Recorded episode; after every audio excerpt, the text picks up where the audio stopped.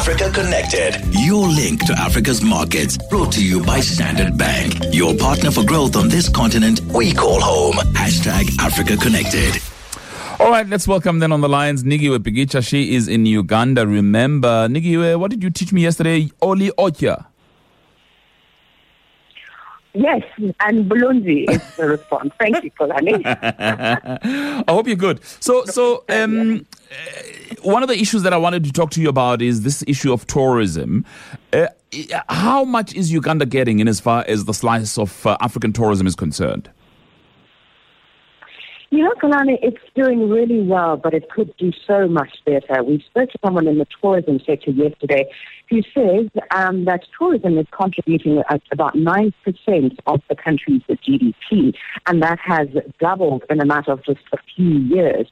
It offers so many wonderful tourism attractions and a very wide and diverse set of things, Xolani, because it's a really beautiful country. So there are a number of national parks, about 10.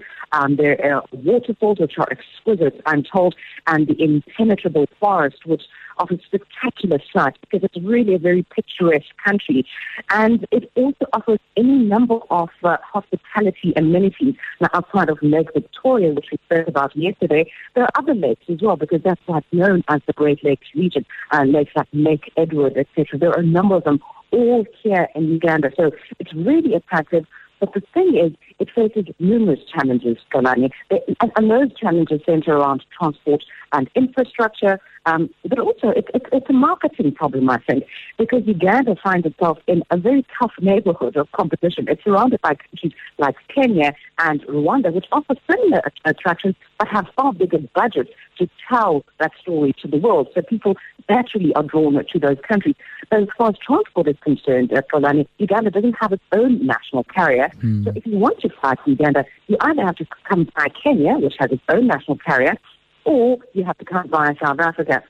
Now, naturally, if Kenya offers similar attractions, what would be the point of traveling even further at greater expense when you can do similar things in Kenya? So those are some of the challenges, even though Uganda presents its own unique attractions. So I think for, for this country, it's got to be a big marketing push, and that means a bigger budget to spend on that. Yeah. So, so one of my listeners sent an email, and they were suggesting places for you to go to, and they suggested it was Irene actually, Irene Nyandoi, who is a Ugandan living in South Africa, suggested a, a Rolex, um, and apparently, uh, well, she says, and not just any Rolex, but one from a suburb called Wandegeya. Tell me more. And I did try out the Rolex for them. It was very, very exciting because the Rolex is it's not a plate, it's a type of food, and it's not a watch either. so it's a very common and very popular type of food here in Uganda. I saw it being made at some of the street markets, but we also had our own particular Rolex made by one of Uganda's top chefs last night. So the Rolex, uh, is a, a chapati bread, uh, something similar to roti, and and and then it's layered with an omelette, and that omelette is garnished with onion, garlic, and all sorts of things that you might like on it.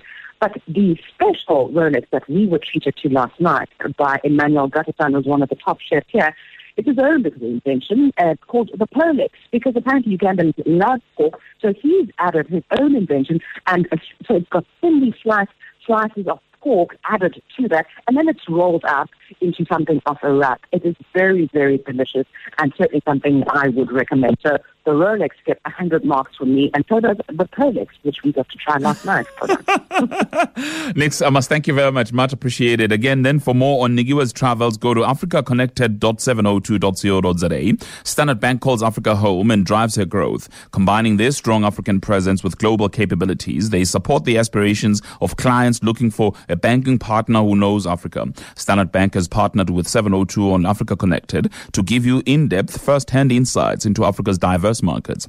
Let Standard Bank be your partner for growth on this continent we call home.